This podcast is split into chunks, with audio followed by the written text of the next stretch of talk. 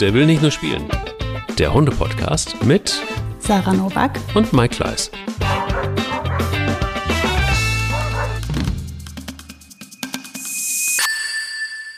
Du, Sarah, hast du den Code nochmal? Ich habe ihn nämlich nicht mehr. Was? Wie konntest du das vergessen? Mike, ja, Hundeliebe natürlich. Hundeliebe, das, was uns alle vereint. Hundeliebe, das wird es wohl sein. Und wenn man den bei www.petsdaily.de eingibt, dann kriegt man wie viel Prozent? 25 natürlich. 25%. Mike! Auf die Erstbestellung, ist wichtig? Ja. Genau, so, also auf die Erstbestellung. Los geht's. Checkt das mal aus. Ganz toller Partner, der uns schon seit einiger Zeit begleitet und noch ein Weilchen. Und die 25% auf die Erstbestellung haben wir auch schon ein bisschen. Allerdings nicht mehr allzu lang. Also das heißt, wenn ihr zuschlagen wollt, dann tut es genau jetzt. www.petsdeli.de und hervorragendes Premium, Hundefutter und Leckerli und Zusatzpräparate und alles sichern. Dann seid ihr auf jeden Fall auf der sicheren Seite. Guten Morgen, Sarah. Wir gehen ran in die neue Folge. Es ist ein neuer Montag, es ist nach Pfingsten und wie geht's dir?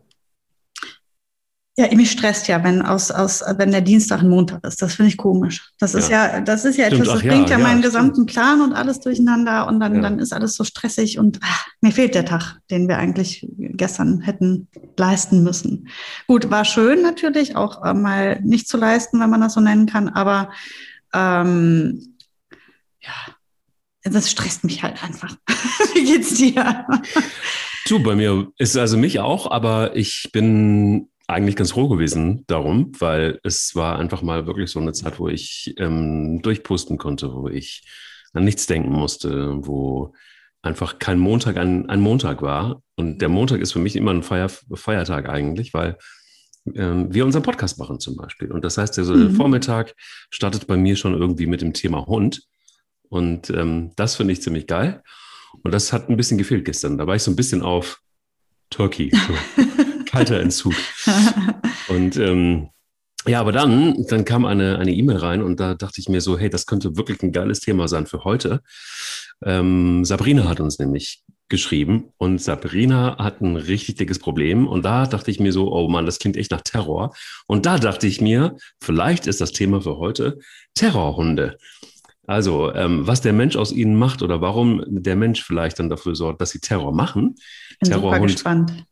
Terrorhund ist jetzt nicht der mit dem langen Bart und so, ne? Aber sondern es ist eher so der dann wirklich einfach auch immer das, was er nicht machen soll, macht. Und ja, wir es letztendlich mal wieder diejenigen sind, die das Ganze nicht so richtig im Griff haben oder vielleicht aber einfach auch ratlos sind. Und das ist etwas, was wir ja immer wieder beobachten. Bei Sabrina ist es genauso. Und da geht es nämlich um den Jack Russell Sam. Und dieser Jack Russell Sam ist eigentlich der Hund der Mama. Und sie schreibt, meine Mama und mein Bruder leben mit dem Hund zusammen. Der Partner meiner Mama und ich sind nur an den Wochenenden da. Und seit Corona bin ich jeden Tag bei meiner Familie. Und das Problem, um das es geht, Sam ist an sich ein liebenswerter, charmanter, schlauer und sturer Hund. Das sind sie alle, liebe Sabrina. Genau genommen gibt es mehrere Themen mit ihm. Aber was uns wahnsinnig macht, ist, dass er ein Kleffer ist und er beißt in alle Türen. Und das seit Jahren. Er sorgt mit einigen Verhaltensweisen dafür, dass wir uns gestresst fühlen und uns fragen, ob er wirklich zu uns passt. Und das Schlimme ist, sobald man daran denkt, ihn wegzugeben, und da soweit ist es jetzt schon, bricht es das Herz und es ist nicht das, was wir wollen. Wir würden gerne daran arbeiten, dass das Zusammenleben mit Sam besser wird. Aber leider sind wir da ratlos. Und da will ich wissen, woher zum Beispiel das in die Türen beißen kommt, also woher das kommt, um ihm helfen zu können, beziehungsweise um angemessen auf sein Verhalten reagieren zu können, müssten wir wissen, was in ihm das Verhalten auslöst und was auch enorm stresst, sind Spaziergänge an der Leine mit ihm. Er fängt öfter an, also mit der Leine ist er überhaupt nicht gut. Er reißt und knurrt dran. Und also es gibt so ein paar Marotten, bis hin eben, dass er einfach auch mal so, die Mama ist der Rudelführer, dass er abends mal so knappt, so ein bisschen zupackt wohl. Nach ihr schnappt. Nach ihr schnappt, nicht nach der Mama, aber ich glaube nach den anderen. Ah, okay. Also in die Türen beißen und durchdrehen. Also hast du eine Idee? Ja. Ja. Ja. Also erstmal höre ich nur Jack Russell. Da muss ich eine Sache zu sagen. Der Jack Russell hat ein schweres Schicksal, denn er war lange Zeit extrem in Mode. Es gab bei mir keinen Kurs ohne Jackie, keine Welpengruppe ohne Jackie. Das ging schon in Richtung Labrador, der war sehr, sehr, sehr begehrt, der Hund.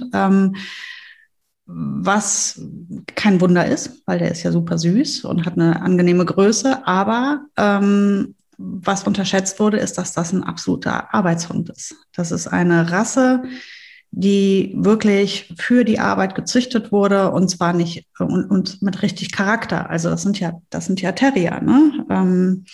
Die haben Bums, die haben Charakter, die haben Arbeitswillen. Das sind sehr energische Hunde mit unfassbar pfiffig. Da haben sich sehr gute Rassen drin verpaart, auch wiederum. Und ich würde behaupten wollen, dass viele Menschen das gar nicht so auf dem Schirm hatten, dass der Jack Russell eine Arbeitslinie, ein Arbeitshund ist und kein reiner Familienhund oder kein ganz normaler Alltagshund. Das ist ein Hund, der muss, auch wenn er klein ist, das ist ein gutes Beispiel auch für eine Hunderasse, wo die Größe zum Missverständnis führt. Ne? Also Mensch denkt, ich hole mir einen kleinen Hund, dann habe ich ja weniger mit um die Ohren. Mhm. Hat sich aber einen Jack Russell geholt, hat sich also vertan. Der Jack Russell ist anspruchsvoll. Also sowohl in der Führung, der braucht eine klare Führung, und da kommen wir jetzt auf den Punkt, wo ich jetzt Sabrina sagen möchte, er braucht Arbeit. Er braucht Arbeit, und zwar unwahrscheinlich dringend. Das heißt, wir müssen auf der einen Seite den Hund erziehen und führen. Da eignet sich das, in eine Hundeschule zu gehen und ein Unterordnungstraining zu machen. Das mögen die, das machen die sehr gerne und das tut ihnen gut und das können die sehr gut auch abrufen. Auch wenn der Hund dich nicht umreißt an der Leine, es ist trotzdem schön, wenn man eine gute Leinenführung trainiert mit ihm. Das ist das eine, und das andere ist, der braucht einen Job. Mit einem Jack Russell würde ich ins Auge fassen: Frisbee, Agility, Sucharbeiten, Mantrailing, all das kann der. Tricks machen. Du kannst frei wählen in allen Beschäftigungen, die der Mensch sich bisher ausgedacht hat, weil das kann der alles. Das ist ein absoluter Allrounder. Ich kenne keine Sportart, in der man nicht auch den Jackie finden kann.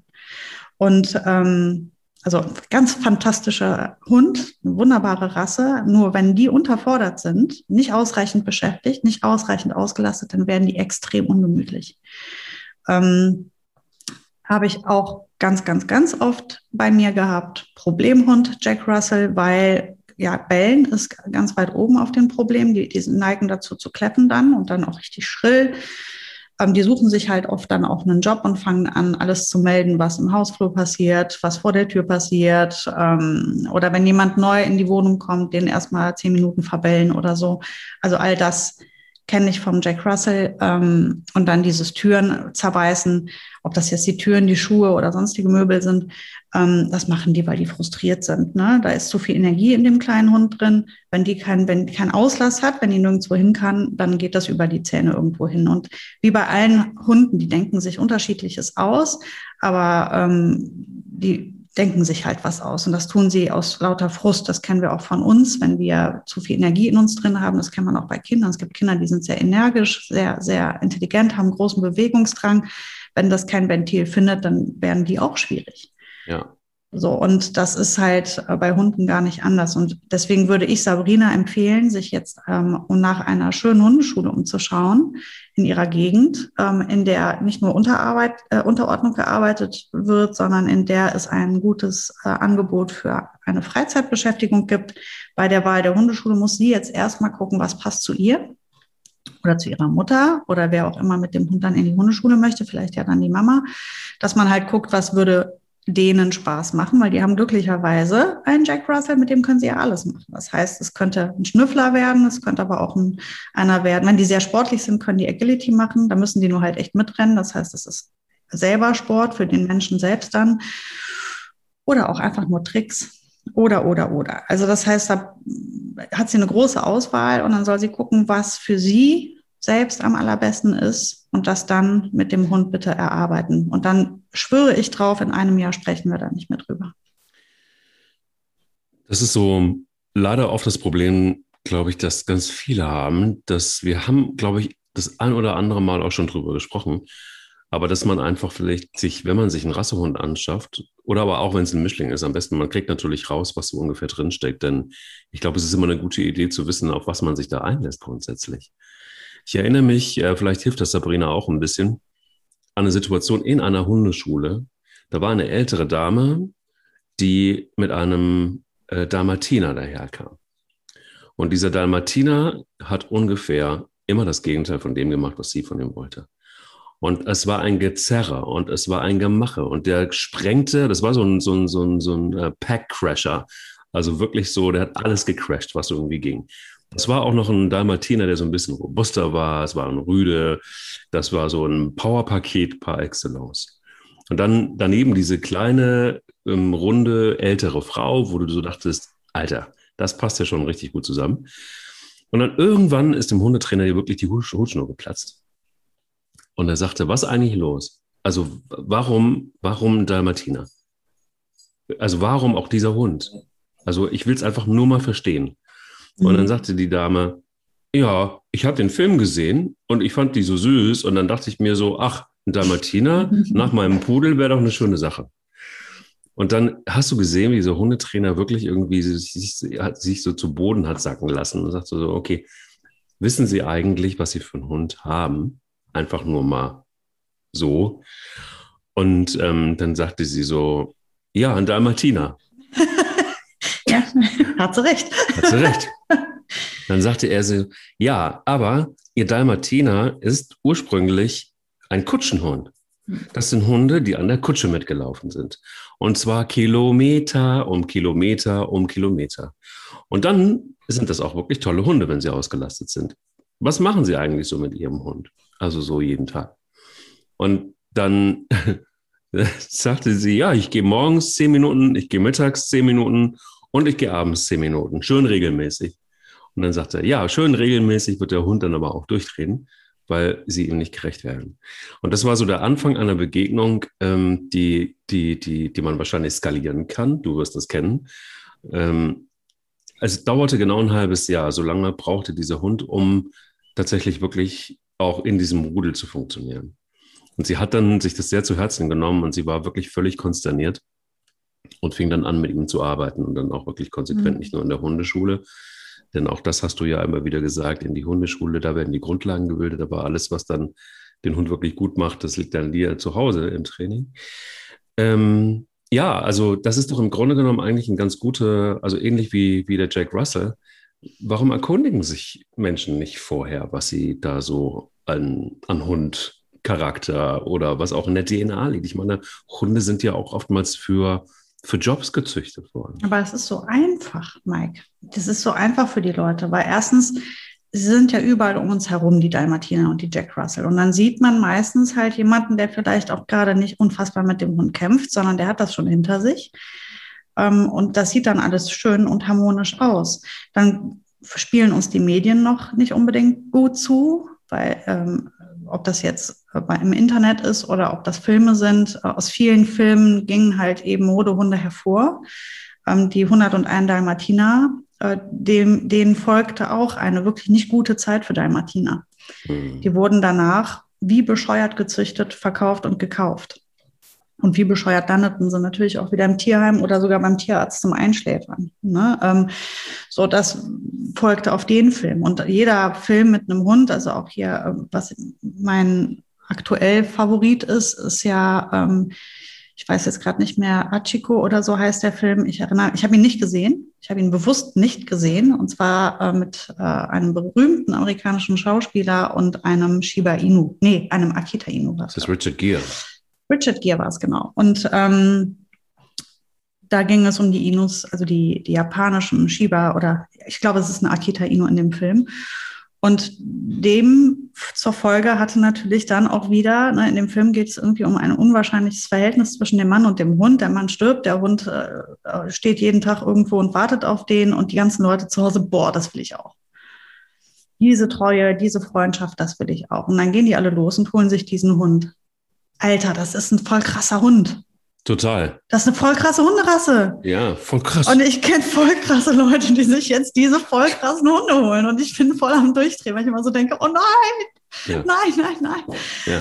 Es ist zu spät. Und jetzt halte ich fest, wo kriegen Sie denn diese eine ganz außergewöhnliche Hunderasse? Ja? Wo kriegen Sie die her? Lass uns mal überlegen, kommen die jetzt von einem super guten VDH-Züchter, der geguckt hat vorher, passt das nicht? Nein, natürlich nicht. Sie kommen von eBay, sie kommen von Privatzucht, sie kommen direkt über die Grenze. Und da interessiert, das ist so einfach. Du kaufst dir den Hund einfach mal. Und ich kenne jemanden, der hat das über Nacht gemacht. Der hat über Nacht sich einen Shiba Inu gekauft. Ah, ja, schön. Der hat sich das quasi montags, hat er sich das überlegt, hat telefoniert und am Dienstag hatte der den Hund. Ja, das ist zu einfach. Ich finde, da sind wir halt eigentlich auch wieder beim Hundeführerschein. Das muss kontrolliert werden. Man kann nicht einfach losgehen und sich einen Hund kaufen. Das finde ich einfach so schwierig. Ich finde, da muss eine Bewerbung erst, eine Bewerbungsphase laufen. Man muss sich auf eine Rasse bewerben. Man muss sich mit der Rasse auseinandersetzen vorher. Und ich sehe die Schuld da ehrlich gesagt, natürlich, man muss sich informieren. Das sehe ich wohl auch so. Aber ich finde es schon auch kritisch, dass die Leute so in diesem Konsumverhalten, in dem wir ja eh gerade leben, alles, was du willst, das kaufst du dir. Das bestellst du vielleicht sogar online. Es gibt ja Menschen, die stellen wirklich ernsthaft die Frage, wie der Hund es denn zu ihnen nach Hause schafft. Kommt der per Post? Nee, den musst du halt echt noch holen. Was für ein Wahnsinn. Das ist ja wirklich schwierig. Ja, unglaublich. Ja. Noch nicht mal der Service ist drin. Ja, so. Schade. Und wenn es an dem Punkt ist, wo Leute sich diese Frage stellen, Mike, dann hast du die Antwort auf deine Frage. Es ist viel zu einfach. Ja. Wäre es schwieriger, dann würden die Leute genauer hingucken, glaube ich, wenn die sich länger auch einfach mal damit auseinandersetzen müssten. Wenn sie vielleicht vorher schon sich um einen Ausbildungsplatz in der Hundeschule bemühen müssten, weil ohne Ausbildungsplatz in der Hundeschule kein Hund oder so, also hier Thema Hundeführerschein, dann wäre das, glaube ich, auch, würde uns das nicht passieren, weil dann würde der Mensch zwangsläufig ins Denken oder ans Denken kommen und vielleicht vorher auch schon eine Beratung gehen, wo man ihm vielleicht sagt, ja, natürlich, der Hund ist ein toller Hund, aber jetzt sage ich dir, was du können musst, um diesen Hund gut zu halten oder was das bedeuten wird, damit ihr ein harmonisches Miteinander habt. Und dann kann das schon schnell passieren, dass der Mensch sagt, boah, nee, das hatte ich mir jetzt so aber nicht vorgestellt. Doof, dass man Hunde nicht portofrei per Post geschickt bekommt oder nicht regelmäßig. Was aber funktioniert, ist Hundefutter. Da geht das. Das ist nämlich gerade bei mir angekommen, habe ich gesehen. Und apropos Hundefutter, da war was. Es sind immer noch Nachhaltigkeitswochen bei PetsDeli und da sind wir letztes Mal ja intensiv drauf eingegangen. Bin mal gespannt, wie viele Bäume ihr schon gepflanzt habt. Könnt ihr ja alle auch mal nachgucken auf der Homepage von PetsDeli, www.petsdaily.de. Und auch heute kriegt ihr 25% auf die Erstbestellung. Das heißt also, wer erst bestellt, 25% und auch noch, daraus entstehen auch noch Bäume. Also richtig, richtig gut mit dem Code Hundeliebe. Kriegt ihr das alles bestimmt sehr, sehr gut hin. Mit wem wir das auch seit Wochen sehr gut hinkriegen, ist Sabrina, die Tierärztin von PetsDeli. Guten Morgen. Guten Morgen. Sag mal, Wasserbedarf von Hunden, das ist so ein bisschen das Thema. Ich meine, wir alle trinken ja irgendwie, müssen uns ein bisschen disziplinieren beim Trinken. Also mir geht es jedenfalls so. Wie ist das bei Hunden eigentlich? Wie viel Wasser brauchen Hunde eigentlich? Also der Wasserbedarf von Hunden ist ganz abhängig zum einen von der Fütterung, also was fütter ich meinem Hund, aber natürlich wie bei uns auch von den Außentemperaturen, ist gerade Winter oder Sommer, es ist gerade sehr heiß draußen oder eher kühler und natürlich von der Aktivität des Hundes. Ein sehr aktiver Hund, der sehr viel rennt, braucht natürlich mehr Wasser als ein Hund, der eher ruhiger ist, weil mit der Aktivität verknüpft ist auch der Wasserbedarf, ne? Also man kann so ungefähr, wenn man so einen Richtwert haben möchte, sich merken, dass bei einer normalen Aktivität und einer Temperatur von unter 20 Grad Celsius braucht ein Hund bei einer Trockenfutterfütterung so ungefähr 50 Milliliter pro Kilogramm Körpergewicht. Wenn man jetzt aber entweder Nassfutter oder Frischfutter, also frisches Fleisch füttert, dann ist das nur ein Fünftel. Also weil dann doch dieser Fütterungsaspekt sehr krass zum Tragen kommt. Ja. Wie erkennt man das? Ein Hund Flüssigkeitsmangel hat, also ob er ausreichend mit Wasser und Flüssigkeit versorgt ist. Ich erinnere mich, Es gab so Tests mit dem Fell, wenn man das Fell hochzieht und es nur langsam runtergeht, da war doch genau, was. Ja, das, was du meinst, das ist die Hautfaltenprobe, nennt man das bei Tierärzten. Das ist genau das, was du meinst. Man zieht so eine Hautfalte auf, also man zieht die Haut einmal hoch und wenn die dann ziemlich lange stehen bleibt und lange braucht, bis die sich wieder normal anlegt, dann hat der Hund einen Flüssigkeitsmangel, aber dann hat er schon einen sehr starken Flüssigkeitsmangel. Also bis das passiert, das dauert eine ganze Weile. Was man viel eher und auch einfacher sehen kann, ist, wenn man einmal in das Maul reinschaut und schaut, ob die Schleimhäute da, also das Zahnfleisch, schön feucht und glänzend sind. Weil das ist das erste Anzeichen, das überprüfen auch immer die Tierärzte, die schauen immer ins Maul und die gucken auch immer, sind die Schleimhäute feucht oder sind die trocken. Das heißt, das ist das erste Anzeichen, wenn ein Hund einen Flüssigkeitsmangel hat. Das kann man auch zu Hause wunderbar machen. Okay, und hat denn die Fütterung jetzt einen Einfluss auf den Wasserbedarf oder den Wasserhaushalt im Körper? Genau, das habe ich ja vorhin schon angedeutet. Es ist so, dass sowohl Nassfutter als auch Frischfleischfutter, also wenn man barft, einen Wasseranteil von 70-80% hat. Das heißt, der Hauptteil, was man da in dem Napf drinne hat, ist halt Wasser. Das muss man sich einfach mal bewusst machen, weil viele Leute, die zum Beispiel umstellen von Nassfutter auf Trockenfutter, sagen, Mensch, jetzt muss ich nur noch so wenig Trockenfutter geben, das reicht dem Hund bestimmt niemals. Aber das ist dann halt sehr hoch konzentrierte Energie im Vergleich zu einem Nassfutter. Und im Trockenfutter sind es halt meistens nur so 8-10% Wasser. Das heißt, dann ist natürlich der Flüssigkeitshaushalt des Hundes schon viel besser gedeckt, als wenn man Trockenfutter füttert, ne? Also das heißt, der Hund muss dann eben mehr trinken, wenn er Trockenfutter bekommt, um das auszugleichen. Ich habe so oft die Frage gestellt bekommen, was kann ich tun, damit mein Hund mehr trinkt? Also ich weiß jetzt nicht, was ihr da empfiehlt. Ich habe oft empfohlen, dass man zum Beispiel Krabben tiefgekühlt kauft und im Wasser auflöst und zerdrückt, weil das Wasser dann wie aromatisiert ist und die Hunde dann eher trinken. Aber ich weiß nicht, ob das die optimale Lösung ist. Doch, sowas in der Art kann man machen. Also das Erste und Einfachste, was ich immer empfehle, ist einfach Wasser unters Futter rühren. Wenn man das Gefühl hat, mein Hund trinkt zu wenig, die meisten Hunde, die trinken das Wasser dann mit dem Futter, wenn die das fressen, einfach mit. Das ist so die einfachste Version. Das kann man sowohl mit Trockenfutter machen, als auch mit Nassfutter oder auch mit Frischfleisch. Und dann kann man natürlich aber auch sagen, mein Hund tendiert dazu, immer zu wenig zu trinken. Ich stelle den komplett auf Nassfutter um oder auf Barfen. Bei uns sind das ja dann diese barfrische Menüs, ne? Mittlerweile bieten wir sogar gut 20 verschiedene Nassfuttersorten an. Also ich denke, da findet irgendwie jeder was passt. Und da ist eben der Wasseranteil immer sehr, sehr hoch. Das kann man also machen. Oder auch genau das Wasser, was man gibt, ein bisschen geschmacklich anreichern, wie du auch schon gesagt hast, das Trinkwasser. Oder was ganz Einfaches ist auch, dass man dem Hund, wenn er das denn mag, als Leckerlis viel Obst und Gemüse gibt. Weil Obst und Gemüse hat sogar noch höheren Wasseranteil. Das liegt so zwischen 85-95%. Also meine Hunde zum Beispiel lieben total Salatgurken und die essen beide gerne eine halbe Salatgurke und dann haben die direkt schon ganz viel getrunken. Kann ich dich dazu direkt was fragen? Wassermelone kommt ja bei Hunden immer super an. Stimmt es, dass sie da vermehrt Durchfall von bekommen? Ist alles eine Frage der Menge und der Individualität. Erstmal so klar würde ich sagen, nein. Also kann man jetzt nicht sagen, dass die davon immer Durchfall bekommen, aber es gibt sicher den einen oder anderen, der es besser oder schlechter verträgt.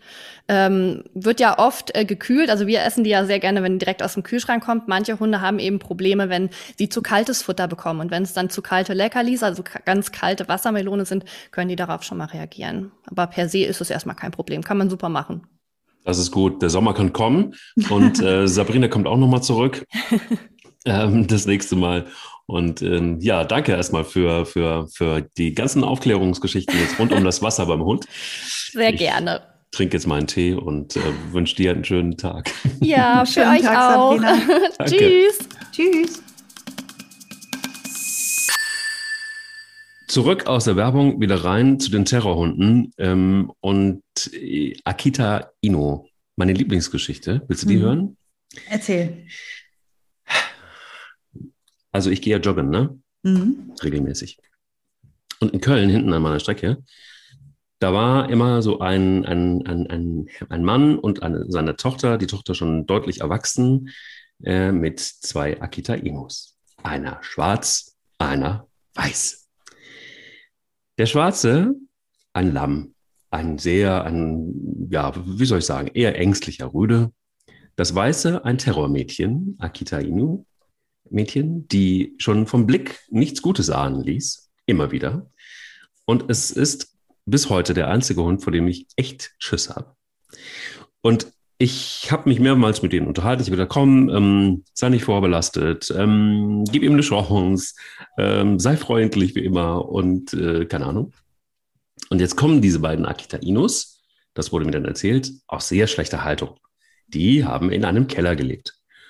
Und es sind die ersten Hunde dieses Gespanns, Vater und Tochter. Und ja, zufälligerweise ist eben der schwarze Rüde, ich weiß nicht, ob sie beide noch überhaupt unter den Leben sind, das ist einige Zeit her. Aber der Rüde war eher so, naja, eher schüchtern und eher ängstlich und deshalb hast du ihn kaum gespürt. Bei dem weißen Teil habe ich irgendwie immer gedacht, oh wei, komm mir nicht zu nah. Mhm. Und ich hatte immer auch so, die Hündin war meistens an der Leine, aber sie mochte vor allen Dingen Dante nicht. Mhm. Und ging auch gezielt an der Leine auf ihn los. Und ich habe gesagt, hey, pass auf, ich finde es ja cool, wenn ihr diese Hunde jetzt irgendwie gerettet habt und ich finde es cool, dass ihr das irgendwie so macht, wie ihr es macht. Aber es wäre ganz geil, ihr seht es ja, dass eure Hündin nicht so richtig gut reagiert auf Hunde generell und meine im Speziellen, weiß ich nicht, aber auf jeden Fall auch. Wenn wir uns sehen, wäre es ganz geil, wenn ihr dann die Leine nimmt. Die Tochter hat das total wegignoriert. Der Vater hat sich da immer schon schön dran gehalten. Der Tochter war es scheißegal, was ich sage. Und es kam irgendwann die Situation, und ich wusste, dass das passiert, wo dieser Hund von der Leine ab war und er ganz gezielt sich Dante gepackt hat, die Hündin. Und das war dann der Moment, wo ich dann wirklich, also es dauerte ja ähnlich wie bei dir sehr lange, bis ich wirklich sehr klar und deutlich werde. Aber da war dann der Punkt, wo ich gesagt habe, pass auf, ich gucke jetzt, ob mein Hund in Ordnung ist. Und wenn er in Ordnung ist, hast du Glück. Ansonsten hast du die Tierarztrechnung. Punkt 1. Punkt 2 ist, erwische ich dich hier nochmal ohne Leine.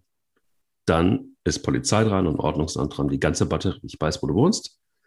Und dann wird es eine ganz, ganz stumpfe, klare Angelegenheit für mich, damit wir uns richten. Du dachtest, hat die gar nicht verstanden. Da war die sauer. Da hat die mich beschimpft. Da ist die völlig ausgerastet. So ähnlich wie das weiße Akita Inu-Mädchen. Mhm. Die haben sehr gut zusammengepasst. Aufeinander abgefärbt vielleicht. Ja, es war Terror traf Terror irgendwie.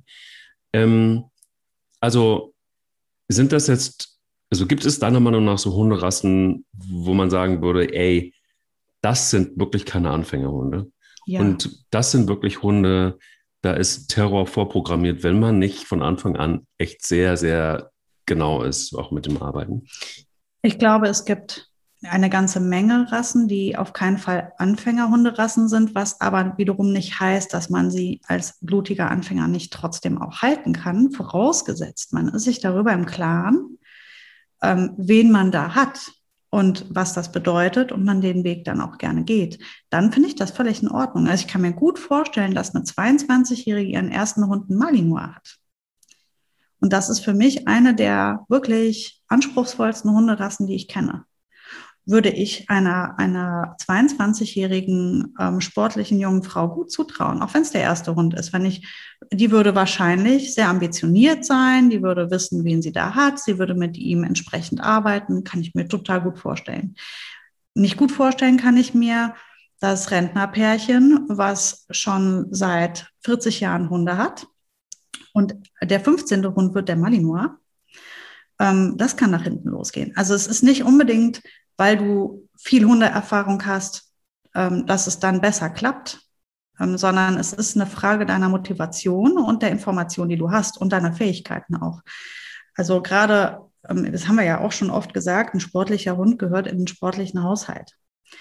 Ein Hund, der wirklich nur dafür da ist, ich sage jetzt mal, mit dir zusammen die Couch zu teilen und zusammen zu kuscheln und ein bisschen im Park zu stehen und Gespräche mit anderen Leuten zu führen, dann musst du halt wirklich den entsprechenden Hund dafür nehmen, der halt eben nicht so ambitioniert ist im sportlichen und im Arbeitsbereich. Da gibt es ja Rassen, die sich auch, es ist das Schöne an unserer Rassenvielfalt, hat ja auch was Gutes, dass wir so viele Rassen haben. Es gibt ja immer den passenden Hund für dich. Mhm. Du musst nur bitte bei der Wahl des Hundes mal endlich aufhören, zu gucken, wie ist die Fellfarbe, wie sieht die Schnuss aus, wie lang ist das Fell, hart der stark, hat der nicht so stark, ist der schwarz, weiß oder gold, hat der die blauen Augen oder die braunen Augen, ist der besonders oder nicht, lässt er sich gut fotografieren oder nicht. Das muss man jetzt endlich mal aufhören. Bei der Wahl des Hundes geht es ausschließlich um das Wesen. Darum geht es. Und ich schwöre bei Gott, jeder Hund, der zu dir passt, wird dein Herz erobern. Das ist etwas, da bin ich einfach so überzeugt von. Ich habe das so oft gesehen. Wenn man mit einem Hund gut harmoniert und ein tolles Team ist, dann ist das absolut nicht von Relevanz, wie dieser Hund aussieht oder wie groß der ist. Wenn das gut funktioniert zwischen Mensch und Hund, dann kannst du einen dreibeinigen, einäugigen Monsterhund da haben, wegen mir. Du wirst ihn lieben, aus ganzem Herzen. Und das ist halt der Grund, warum ich das so albern finde, dass bei der Wahl des Hundes immer auf das Aussehen geachtet wird, weil das ist das absolut Unwichtigste. Wichtig ist doch, was wir miteinander oder wie wir miteinander zurechtkommen und was wir uns gegenseitig geben können. Und deswegen kann ich das gar nicht oft genug sagen. Hört endlich auf zu gucken, wie die Hunde aussehen, sondern bemüht euch jetzt endlich mal um das Wesen der Hunde. Und wenn man sich dann vertan hat, und das steht auch jedem mal zu, sich zu vertun, das passiert halt manchmal, hast du dich dann halt unterschätzt oder überschätzt oder wie auch immer, dann musst du halt eben den Weg gehen. Weil wer A sagt, muss B sagen. Und wenn in deinem Haus eben ein Malinois den Weg in dein Haus gefunden hat oder ein Dalmatiner oder ein Jack Russell oder ein Shiba Inu oder ein Akita Inu, ist ja Wurst, dann musst du eben B sagen. Und dann gehst du halt eben in die Hundeschule und guckst du, dass er den Job gemacht kriegt, den er braucht. Und dann musst du ihn eben erziehen, weil das ist dann eben die Strafe dafür, dass du dich nicht ausreichend informiert hast. So, und das ist jetzt auch jetzt in beispielsweise Sabrinas Fall mit dem Jack Russell, ist das ja auch einfach von mir so behauptet, dass der Hund nicht beschäftigt wird, weil einfach alles passt, was erzählt ist.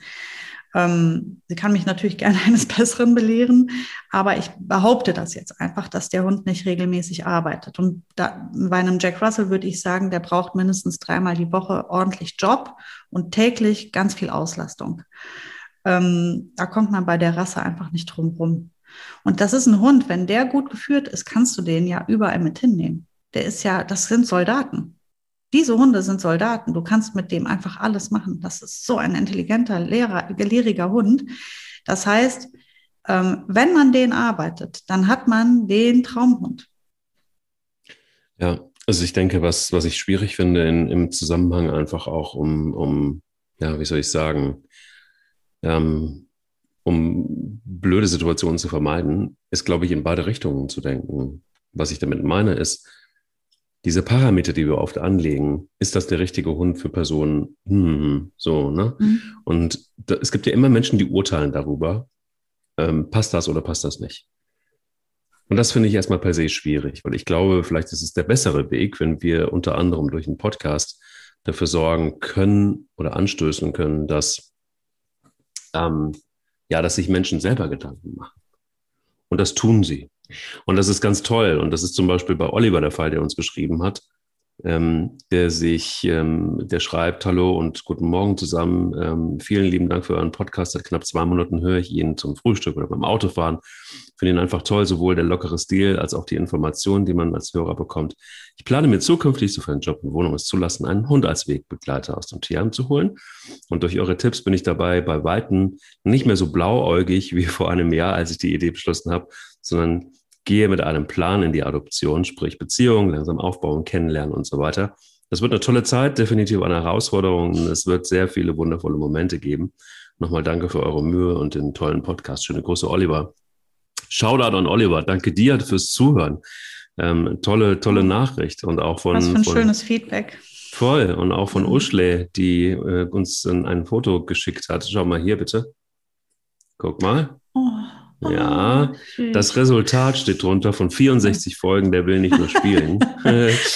Lu, unser Bolonka-Mädchen, ist gestern bei uns Adelboden in der Schweiz eingezogen. Man hört uns also auch in der Schweiz. Gruß in die Schweiz. Wir sind Fans von eurem Podcast. Vielen Dank für all die spannenden Themen und Tipps. Liebe Grüße, Ursula und Lu. Oh, ist die süß. Guck mal, und sowas funktioniert eben auch. Und ich habe und das macht mir Hoffnung. Und deshalb ist es ja auch so, dass wir der will nicht nur spielen machen, unter anderem.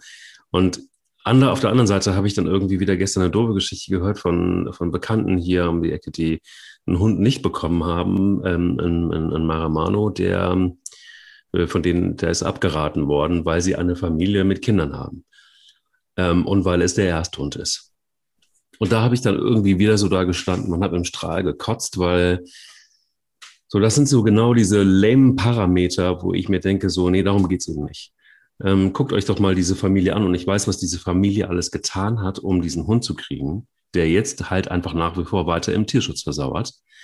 Da wahrscheinlich eher die Chance, zum Terrorhund zu werden, als in einer tollen Familie mit lauter tierlieben Leuten, die sich mit Tieren auskennen, die wahnsinnig viel Platz haben, wirklich wahnsinnig viel Platz und Auslauf.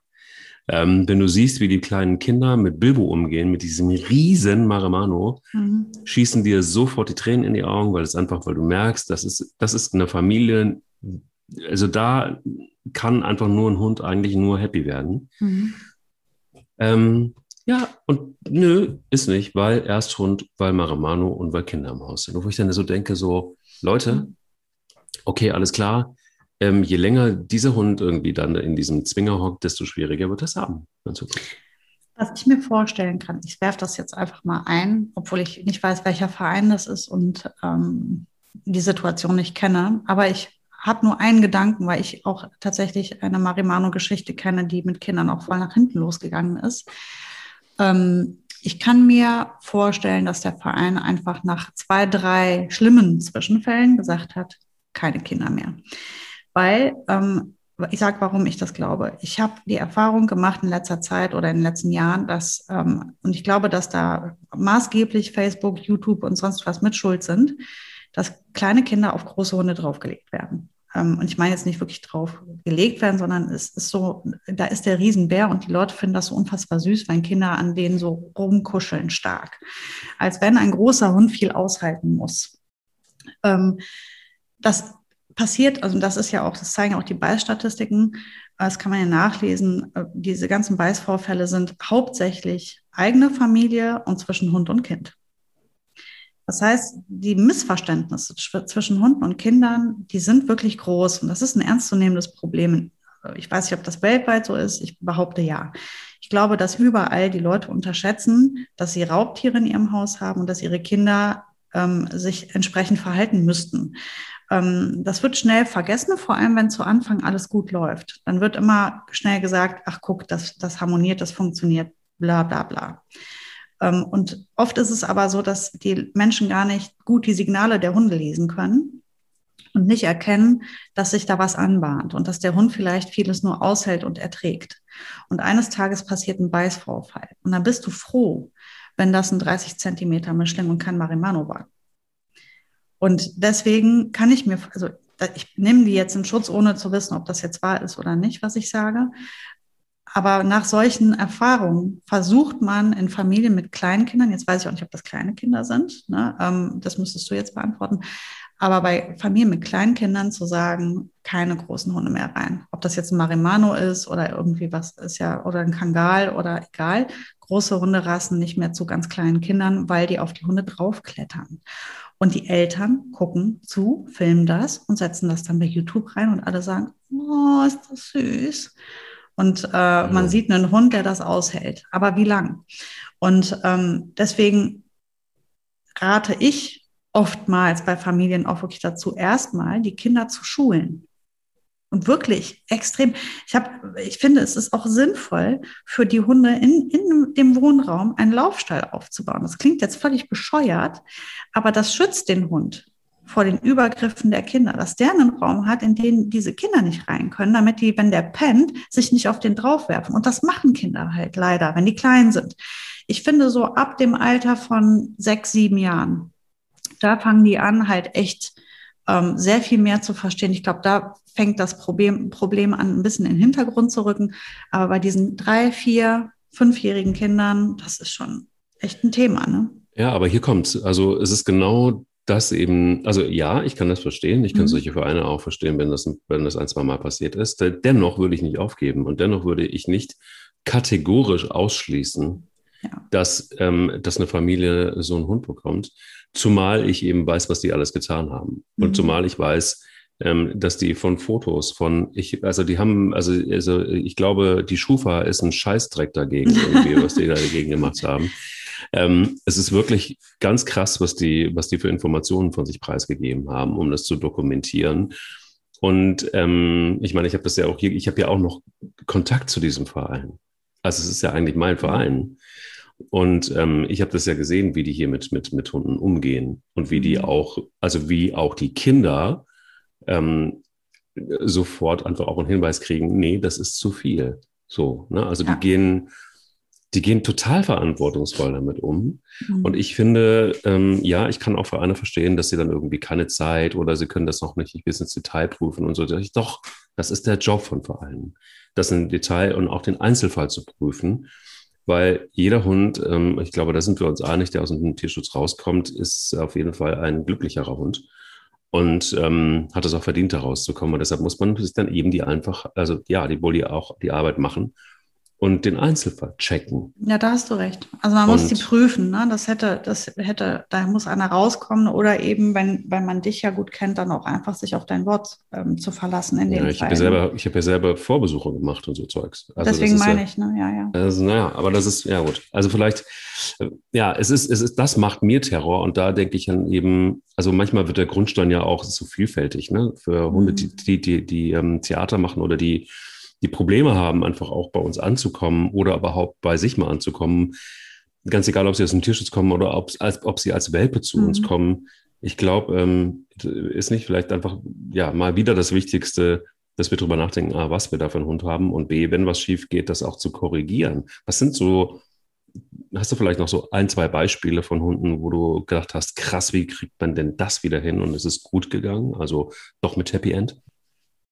Ja, das habe ich so oft erlebt. Also in den allermeisten Fällen ist das so. In den allermeisten Fällen, wo Menschen denken, das schaffen wir nicht, das ist zu krass oder da ist was ganz Schreckliches passiert und wir müssen den Hund abgeben, die dann sich nochmal festbeißen. Und oft, ich habe das tatsächlich auch oft erlebt, dass wenn dieser Punkt erreicht ist, dass Menschen sagen, wir wollen den Hund jetzt abgeben, da passiert irgendwas. Also erstmal verändern sie ihre Stimmung dem Hund gegenüber und ich glaube, die Hunde spüren das. Das ist das eine und das andere ist auch, der Mensch will das ja gar nicht. Der hat den Hund ja lieb. Die meisten Menschen haben die Hunde ja total lieb, die sind verzweifelt und die können nicht mehr, die haben Sorgen, die sind gestresst. Das beeinträchtigt die gesamte Harmonie zu Hause womöglich. Und das kollidiert, ne? Das sind Emotionen, die kollidieren, der Stress und ich will das nicht mehr und auf der anderen Seite, ich liebe das Tier aber schon auch. Das löst ja vieles aus und dann oft raffen sich die Menschen ein letztes Mal auf und ich glaube, wenn dieses so jetzt oder nie kommt, dann ändert sich oft was. Also von daher, ich habe sehr, sehr viele Happy Ends gesehen. Was ich einmal erlebt habe, das ist ein krasses Beispiel, das ist mir in Erinnerung geblieben, weil ich das außergewöhnlich gefunden habe. Es war auch ein Jack Russell und der fing in der Welpenschule an, unfassbar zu beißen. Das habe ich ganz selten erlebt. Also in der Form nie. Das war der einzige bisher. Und ich habe Tausende von Welpen gesehen. Dieser Jack Russell fing mit 8, 9 Wochen an, aber ernst zu nehmen, zu beißen. Es war kein Schnappen, der hat wirklich zugebissen. Wenn du da die Hand zwischen hattest, der hat mich derart blutig gebissen, der Hund. Und zwar jedes Mal, weil man ihn korrigiert hat. Also da lag in meinen Augen auch eine ernstzunehmende Störung vor bei dem Hund. Woher die rührte, keinen Plan. Woher die den Hund hatten, konnten die mir nicht sagen. Das war ein eBay-Kauf. Keine Ahnung, wie der hier hingekommen ist, was seine Vergangenheit war. Auf jeden Fall war da derart was schiefgelaufen. Dieser Hund war völlig gestört. Und das kann ich in diesem Fall auch so sagen. Der war wirklich gestört. Und man konnte, also beim Geschirr anziehen, hat er die zerhackt. Die Leute, die hatten beide Hände blutig, die Arme blutig. Ich habe sowas noch nie gesehen. Und du kennst ja Welpenzähne, die sind ja raketenspitz. Und der hat so zugepackt. Das habe ich noch nie erlebt bei einem Welpen. Und da hat nichts geholfen an körperlicher Korrektur. Ne? Also wenn du Schnauzgriff oder sonstiges wirklich bis ins Letzte mit Wasser ansprichst, wir haben wirklich viel versucht, um ihn erstmal wegzukriegen, auch von den Händen, wenn er sich einmal festgebissen hatte. Und der ließ nicht ab. Du konntest das nur noch so aufziehen, das Maul, um die Hand rauszuholen. Also es war wirklich ein Extremfall. Und mit dem haben wir halt intensivst Ruhearbeit gemacht. und ganz, ganz viel Frustrationstoleranz trainiert, auch schon ganz, ganz früh, sehr viel früher, als man es üblicherweise in der Form trainieren würde, weil die Konzentration der Hunde ja sehr kurz ist in dem Alter. Und die waren aber derart verschossen in den Hund, die haben auch wirklich gesagt, nee, egal was passiert, den behalten wir. Und wenn wir halt nur noch mit solchen Lederhandschuhen rumlaufen, und den haben wir hingekriegt, den Hund. Das hat halt ein bisschen gedauert, aber der hat irgendwann mal hat sich auch ein Schalter umgelegt bei ihm. Also wir hatten immer wieder mal ein paar Rückfälle, aber irgendwann war wie ein Schalter umgelegt und der hat sich über die gesamte Pubertät bis ins Erwachsenenalter hinweg, hat er sich super im Griff gehabt und das war ein toller Hund nachher. Aber der war ein Fall fürs Abgeben. Also das war eigentlich der Klassiker, so ein Hund bleibt oft nicht in der Familie. Vor allem wären jetzt da Kinder im Spiel gewesen, wäre das auch nicht möglich gewesen. Das kannst du nicht verantworten. War aber glücklicherweise ein junges Pärchen und die waren total ambitioniert. Und mit denen haben wir wirklich toll gearbeitet, die haben super mitgemacht und der Hund hat sich echt spitze entwickelt. Das war aber wirklich viel Arbeit. Ja. Ich habe ja selber die Erfahrung gemacht und aber auch kurz davor, Dante damals irgendwie wieder abzugeben. Ich habe das auch das ein oder andere Mal im Podcast erzählt und Sarah weiß es auch noch. Und es war tatsächlich so, genauso wie du es skizziert hast, nämlich in dem Moment, wo wir uns schon entschieden hatten, ihn abzugeben, änderte sich dieser Hund und war am nächsten Tag wieder ausgewechselt, weil er mitgekriegt hatte, einfach dadurch, dass wir ihn ignoriert haben, dadurch, dass wir ihn irgendwie abgeschlossen hatten mit ihm, hat er sich das dann doch nochmal überlegt, scheinbar ist zumindest gespürt. Und es ist wirklich der tollste Hund ever geworden, allerdings aber auch nur, weil wir in der Hundeschule sehr konsequent gearbeitet haben in ihm, du erinnerst dich noch. Mhm. Und das war auch unser Zusammentreffen damals, unter anderem. Das war eine ernste Situation und deshalb kann ich eigentlich auch nur guten Gewissens immer wieder sagen, und es war nicht mein erster Hund. Sicher aber nach Spanier der zweite Hund aus dem Tierschutz, beziehungsweise die kam ja parallel. Die Frage ist halt irgendwie immer nur, wie geht man damit um? Und ich kann einfach immer nur aus eigener Erfahrung sagen, wenn man glaubt, das alleine zu schaffen, ist man meistens auf dem Holzweg. Also es gibt schon Menschen, die sich mit Hunden besser auskennen als wir alle zusammen. Also es gibt immer einen, der es noch besser weiß wahrscheinlich. Aber es gibt auch einfach auch Experten, die helfen können. Und deshalb gibt es sie ja auch. Und den Weg sollte man einfach auch suchen. Also das ist für mich jetzt eigentlich so in dieser Folge der größte Appell überhaupt. Arbeitet mit den Hunden. Weggeben ist eigentlich keine Option und muss auch eigentlich gar nicht sein, weil wenn man sich professionelle Hilfe holt, ich würde mal sagen, in 95% der Fälle wird es wahrscheinlich doch funktionieren. Einfach deshalb, weil man ein Gespür, ein Verständnis auch für den eigenen Hund nochmal neu entwickelt und überhaupt zum Thema Hund nochmal viel mehr Input bekommt. Und deshalb gibt es ja einfach Experten. Und sie müssen nicht unbedingt teuer sein. Aber ja, es ist, wie so vieles beim Hund, einfach auch ein Invest. Und sowas kostet Geld. Das ist ein Hobby. Hobbys kosten immer Geld. Wenn ich ins Fitnessstudio gehe, muss ich auch bezahlen. Musst du auch bezahlen, richtig. Und selbst wenn man einfach nur draußen laufen geht, Schuhe braucht man auf jeden Fall und vielleicht einfach auch die eine oder andere Hose und ein Shirt. Nein, aber das ist, glaube ich, genau das Bewusstsein, dass das vielen mal wieder präsenter vielleicht sein sollte, dass das nicht aufhört. Und das, ich sage immer so, ein guter Hundetrainer ist quasi wie ein Invest wie ein Tierarzt. Das hat eine gewisse Regelmäßigkeit wahrscheinlich, immer mal wieder. Also ich plane sowas zumindest ein. Und wenn nicht, dann nehme ich mir auf jeden Fall immer wieder die Zeit, um regelmäßig mit ihnen zu üben, damit eben diese netten Tierchen keine Terrorhunde werden. Ist ja auch, man kann ja auch nicht, also es ist ja auch nicht verboten, den Hund abzugeben. Also man muss sich vielleicht auch gar nicht so unter Druck setzen. Vielleicht sagt man einfach, ich werde 100% geben, ich werde alles versuchen, mein Bestes geben. Und wenn ich dann merke oder wenn ich vielleicht sogar in einer Beratung erfahre oder jemand mich dahingehend berät, dass ich es sein lassen soll, dann werde ich mit 100% Liebe versuchen, weil ich ja jetzt den Hund auch gut kenne, ein gutes weiteres Zuhause für ihn zu finden. Was ich finde, was keine Option ist, ist Hunde ins Tierheim zu bringen oder so. Das finde ich, das finde ich nicht schön. Das ist nicht richtig eigentlich. Ne? Man sollte dann halt die Verantwortung übernehmen, zu sagen, okay, komm, ich kann ihm das nicht geben. Und diese Fälle habe ich auch erlebt. Also ich habe auch schon Menschen dazu geraten, sich von dem Hund zu trennen. Und Und dann suche ich einfach das passende Zuhause für den Hund. Und ich glaube, du kennst sogar die Person, über die ich jetzt reden werde. Ich meine, das wäre auch zu deiner Zeit gewesen. Ich weiß es nicht mehr genau. Korrigiere mich. Und zwar gab es eine ältere Dame, die wird so, ich schätze mal, Ende 60 gewesen sein. Und extrem klein und extrem dünn. Eine ganz dünne, kleine, ältere Dame. Und die holte sich einen jungen deutschen Schäferhund. Rüden. Und der wog gefühlt genauso viel wie sie. Und der hatte derart Zunder, der Hund, der war so, und der brauchte unbedingt, den hatte sie sich aus einer ganz guten Zucht, also aus einer Arbeitszucht geholt. Keine Ahnung, wie die an den Hund rangekommen ist. Sie war wohl früher immer Hundesportlerin, hat sie mir erzählt, konnte diesen Hund aber absolut nicht führen. Und ich meine das jetzt mental. Also körperlich schon mal gar nicht, aber sie war mental dem Hund unterlegen. Also sie schaffte das nicht umzusetzen. Sie hatte nicht das gleiche Tempo wie er. Egal wie viel wir trainiert haben, sie konnte diesem Hund nicht das Wasser reichen. Und das wurde richtig gefährlich für sie und wirklich für das gesamte Umfeld. Und die war berühmt in einem Kölner Park. War sie berühmt. Wenn die kamen, dann gingen die anderen alle, weil die Angst hatten vor dem Hund. Der wurde nämlich zunehmend schwierig und verhielt sich wirklich nicht schön. Und diese Frau verlor immer mehr die Kontrolle über ihn. Und das war halt ein Punkt, wo ich dann immer mal zu ihr gesagt habe, ich sehe, wie viel du dich bemühst, aber es reicht halt in diesem Fall nicht. Dieser Hund braucht was ganz, ganz anderes.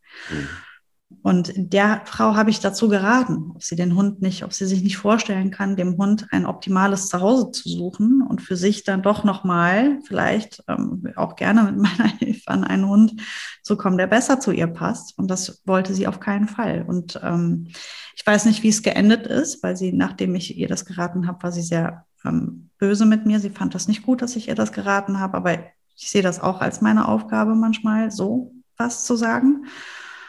Und dann kam sie auch nicht mehr zu mir wieder. Bevor diese Folge jetzt mit einem Nicht-Happy End endet, greife ich das lieber nochmal auf, was du vorhin gesagt hast, nämlich mit viel Liebe und Verständnis ist auf jeden Fall schon viel gewonnen. Und wenn ihr dann mit viel Liebe euch vielleicht einfach auch nochmal den einen oder anderen Trainer an die Seite stellt, dann könnte es vielleicht was werden. Und dann muss Sarah nicht den Tipp geben, trenn dich von diesem Hund, such dir eine. Nein. Du kommst aber mit deiner Quote gut hin, mit den 95%. Guck mal, bitte. Das ist schon, also ich würde sogar fast sagen mehr. Ich denke, es sind ja 99 von 100, wo man Treffer landet und auf jeden Fall ganz viel rausholen kann. Das ist ganz selten. Aber es kommt halt auch mal vor und das ist auch in Ordnung, wenn es gar nicht geht. Aber da würde ich mich immer professionell beraten lassen. Macht das, tut das. Und dir wünsche ich jetzt eine schöne Woche und hoffentlich kein Terror. Ich werde den Frieden hier noch ein bisschen genießen. Und ja, genießt das. Genießt die Ruhe. Ich sehe gerade, hier kommt die Sonne raus, gerade in Köln. Ich drehe durch. Ja, dann raus mit euch. Ja. Raus mit euch. Bis nächste Woche, Mike. Tschüss. Der will nicht nur spielen. Der Hunde-Podcast mit Sarah Nowak und Mike Kleis.